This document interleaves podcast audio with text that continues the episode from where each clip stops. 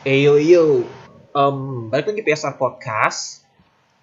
Uh, langsung straight to the point aja, nggak perlu basa-basi. Kali ini kita akan kita akan ngebahas salah satu um, artikel yang dirilis oleh The Hollywood Reporter berjudul Disney Plus Hotstar takes subscriber lead over Netflix in growth Indonesia. It's a study case basically. Jadi uh, Hollywood Reporter salah satu media di luar yang membahas spesifik uh, dari industri Hollywood jadi mereka bikin riset, nggak tahu deh riset atau study ya, kayaknya sih study sih bukan riset.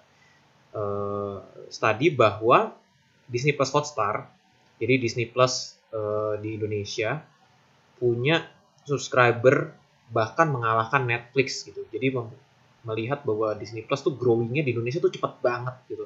Kenapa? Di subjudulnya tuh mengatakan bahwa terima kasih untuk lokal konten, jadi mengakuisisi lokal konten strategi tersebut dan berpartnership dengan leading local telecom company, maksudnya berarti uh, perusahaan telekom telekomunikasi Indonesia yang top, which ada Telkomsel ya.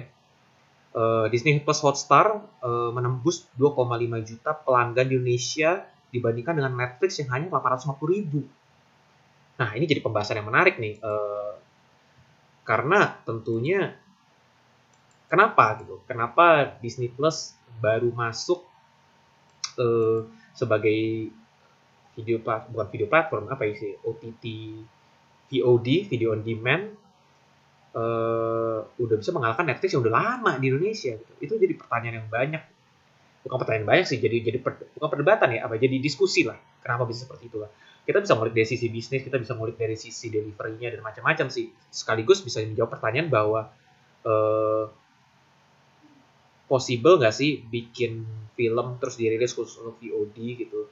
Kayak instead of masuk ke bioskop. Karena kan sekarang uh, rilis di bioskop kan udah bukan jadi opsi utama ya. Karena harus mikirin budget gitu. Dan kita melihat sekarang bioskop juga nggak semua negara udah boleh buka gitu. Dan earningnya jadi sedikit. Apakah video platform jadi jadi ya alternatif lain gitu. Dan melihat Disney Plus di Indonesia ya Disney Plus Indonesia berhasil menembus 2,5 juta subscriber apakah bisa jadi opsi nih gitu. Untuk bisa earning money dari dari VOD gitu. Streaming service. Kita di Indonesia sendiri ada total populasi sekitar 270 juta. Eh, kemudian total nomor satu sebagai top subscriber yaitu 2,5 juta diikuti oleh view dan video 1,5 juta dan 1,1 juta. Kemudian Netflix di 850 ribu gitu bahkan view dan video lokal konten lebih banyak daripada Netflix itu. Jadi pertanyaan nih, kenapa? Uh, yang pasti yang pertama kita ngomongin pricing sih, pricing war sih. Uh, Netflix itu cukup mahal ya, apalagi setelah dikenakan pajak. Itu jadi sekitar untuk yang paling premium tuh 189 ribu kalau nggak salah. Which sebenarnya mereka juga udah bikin yang lebih portable sih, gocap gitu ya, 50 ribu per bulan, tapi cuma bisa di mobile gitu, tidak bisa di device lain. Dan cuma satu account saja, satu devices uh, itu pun tetap mahal. Sedangkan Disney Plus, gue pribadi, gue waktu itu pakai yang 200 ribu per tahun. Bayangin 200 ribu per tahun. Gila itu per bulan berarti kan cuma sekitar 20 ribuan ya gitu. Uh, iya 20 ribuan gitu. Dan itu memang sih tidak seperti Netflix yang bisa 4 account.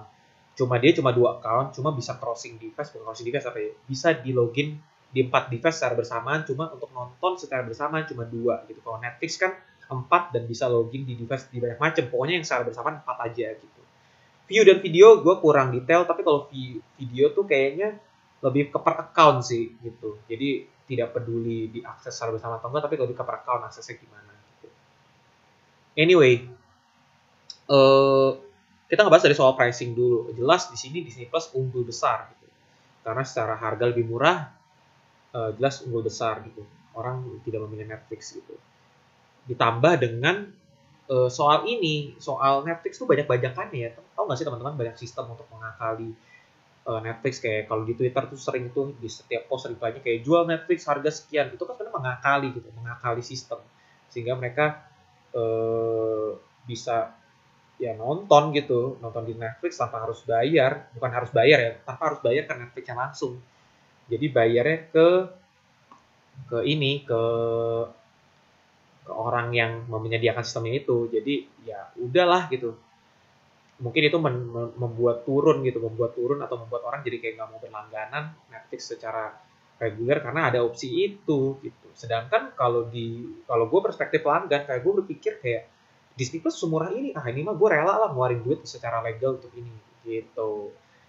Seperti itu. Kedua dari sisi pembenaran konten tidak bisa dipungkiri bahwa aset-aset dan IP eh, pembenaran konten itu Disney Plus juga menang banyak karena merambah ke segala bukan segala umur kali marketnya lebih luas lah seperti itu dan orang lebih aware dengan Disney instead of Netflix gitu. Netflix itu marketnya masih terspesifik dan nggak semua konten videonya itu available di semua region gitu. Tidak ya gitu. Beda sama Disney Plus yang memang semua region ada. Dan again uh, Disney Plus lebih banyak opsinya terutama menjual ke anak-anak. Sedangkan Netflix kan rata-rata orang pengen nonton karena mature kontennya kan.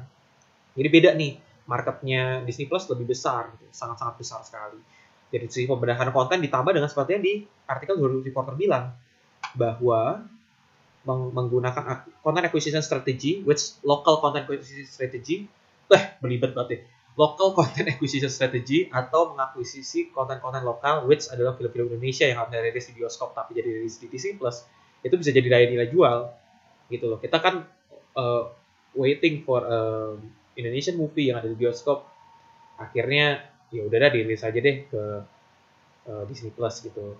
Akhirnya rilis premier dan itu benar-benar menjual sekali karena memang again karena harganya murah orang willing untuk untuk untuk ini kan untuk beli gitu untuk langganan. Ditambah dengan konten-konten yang originalnya Disney Plus yang memang bagus banget kayak Mandalorian. Terus kayak uh, konten-konten dokumenterinya itu bener-bener sangat-sangat ini ya menjual sekali gitu menjual sekali. Ditambah dengan adanya konten MCU yang connect dengan filmnya which sekarang baru rilis ongoing WandaVision. Itu benar-benar menjual banget. Mereka punya set of scheduling original original konten yang bagus banget dan kita dipaksa untuk langganan terus kalau mau ngikutin sampai akhir gitu kalau nggak mau ketinggalan. Beda sama Netflix yang sekali rilis rata-rata langsung uh, semuanya semua episode gitu 8 episode 16 episode. Which sebenarnya jadi kita bisa kalau kita mau binge watch kayak ya udah gue langganan sebulan aja terus gue habisin gitu. Memang sih ada juga kayak drama Korea yang rilisnya seminggu dua kali gitu itu mungkin bisa jadi nilai jual juga. Tapi kebanyakan yang original konten kalau series rilis semua. Sekarang memang betul Netflix lagi bikin campaign uh, seminggu satu film selama setahun di tahun 2021 yang mana film-filmnya juga udah curated. Tapi apakah itu bisa mengalahkan Disney Plus? I don't think so sih. Menurut gue pribadi Disney Plus masih unggul di sini. Gitu.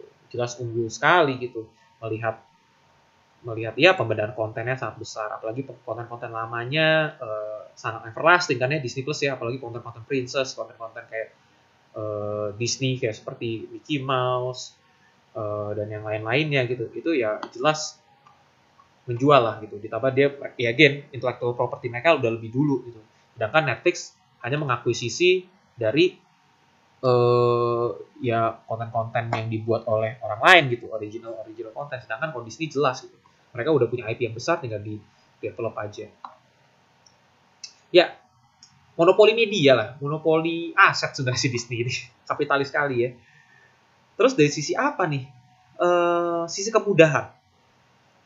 Jadi gue melihat kemudahan untuk langganan di Disney Plus ini, ya itu yang dicari. Pernah nggak sih wondering bahwa kenapa harga bioskop udah murah, kenapa harga Netflix udah murah, bisa saling pinjam, tapi orang masih ngebajak.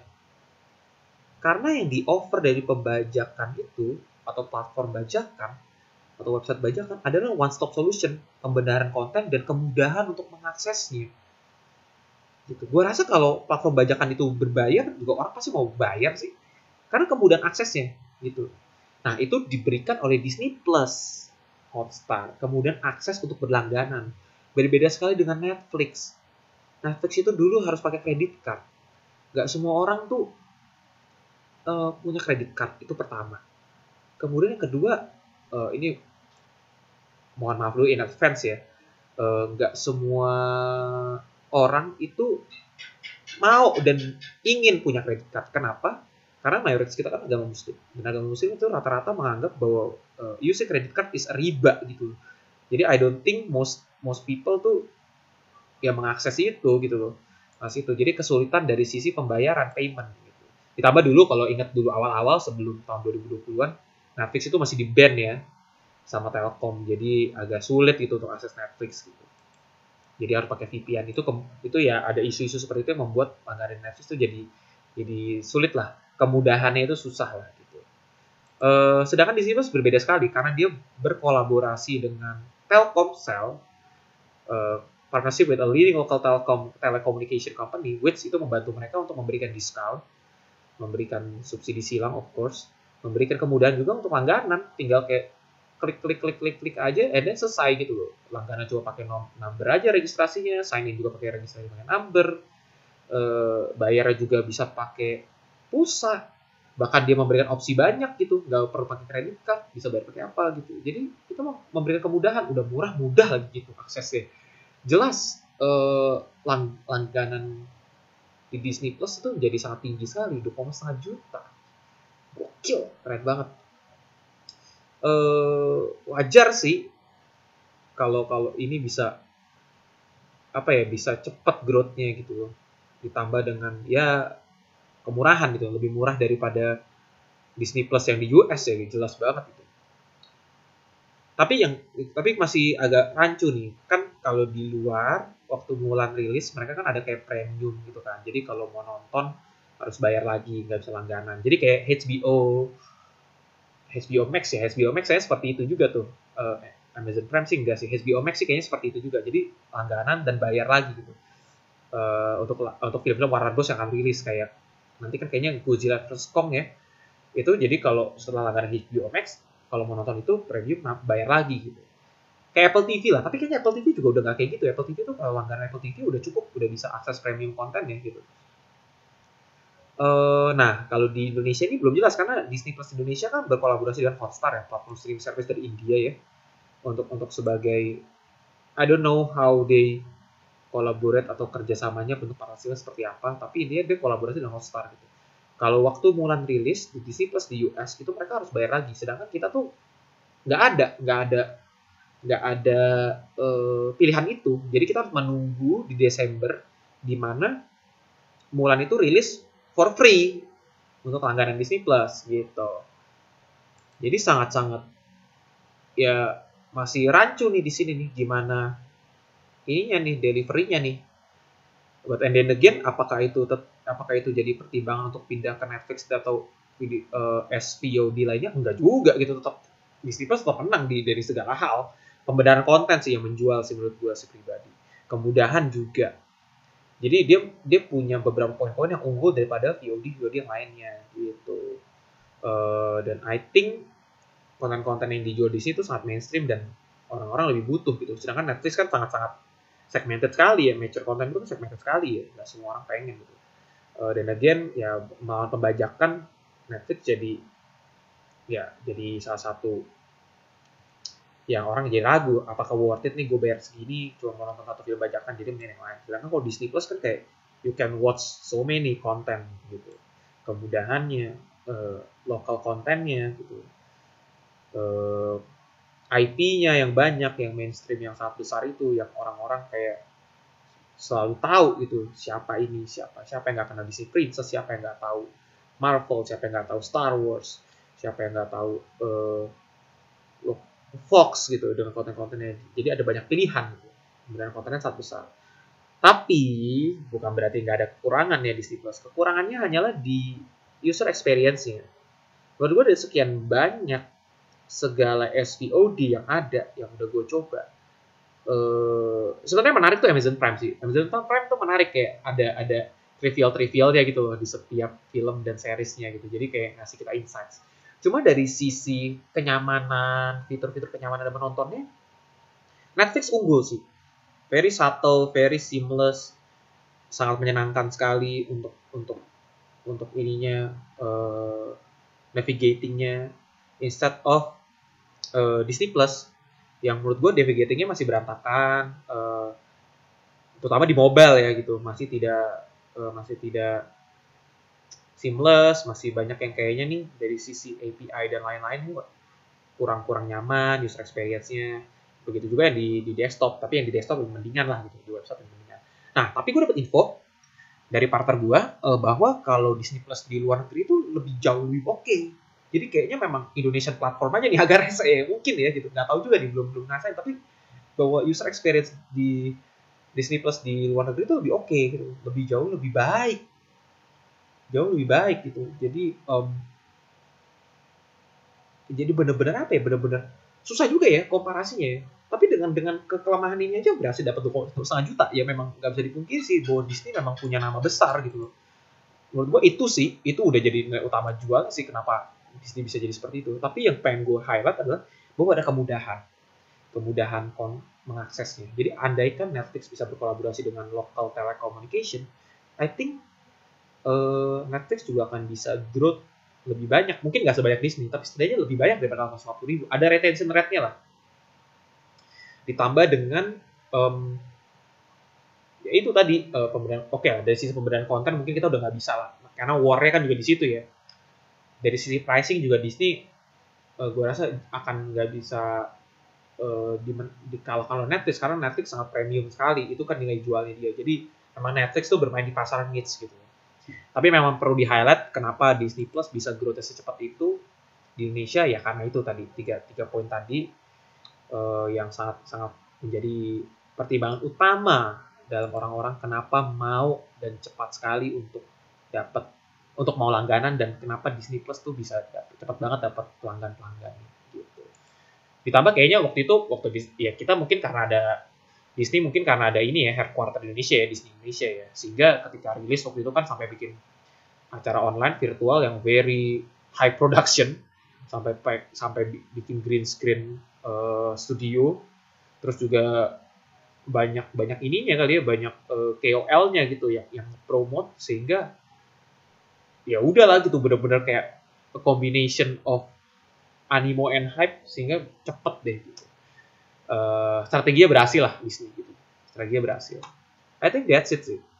I think that's it sih. Itu yang ngebuat ini jadi sangat-sangat uh, cepat sekali gitu. Ya well, uh, mungkin ini bisa jadi pertimbangan sih buat teman-teman yang mungkin belum langganan Disney Plus gitu. karena ada konten lokalnya konten lokalnya bisa jadi pertimbangan kalau teman-teman mungkin nggak suka dengan uh, konten-konten luarnya konten lokalnya sih gitu. Gue juga beberapa kali nonton konten lokal yang baru rilis sih gitu di sana. Uh, nggak semuanya. Memang ya anggaplah kayak bioskop lah gitu. Ya lu bayar kayak tadi dua ribu. Again ya ada paketan-paketan ya. Waktu itu gue sebenarnya salah nih bayar dua ribu per tahun gitu. Karena ternyata ada yang seratus dua puluh empat ribu per tahun gitu. Tapi gue nggak lihat itu gitu. But anyway uh, tadi kayak anggap udah dua ribu per tahun. Berarti kan per bulan sekitar tiga puluh ribu. Lah kita anggap tiga puluh ribu per bulan. Hmm, kita dalam sebulan itu kan kita bisa da dapat banyak konten yang baru rilis sih news rilis gitu. Dan itu menurut gue worth it sih. Very worth it sekali sih. Uh, dan ada Disney Plus original juga gitu. Jadi worth it sih. Maksud tiga puluh ribu pun kalau lu nggak nonton sekalipun juga masih worth it gitu. Ya tiga puluh ribu tuh kayak uang makan se sehari gitu men gitu. Bahkan uang makan sehari lebih banyak. And then uh, kalaupun nonton satu juga masih worth it gitu. Sangat sangat worth it sekali. Uh, gue nggak ngerti sih. Maksudnya alasan apa lagi untuk langganan sih kalau selain mental kalian memang pembajak aja gitu. Atau mungkin kalian tinggal di daerah susah akses internet gitu susah akses pembayaran via digital payment atau yang lain-lain atau memang belum terbiasa itu gue masih understandable lah. Karena mungkin uh, infrastrukturnya memang belum belum seluas itu. Tapi untuk di kota-kota besar I guess ya bisa jadi alasan aja sih karena segitu mudahnya untuk langganan ini.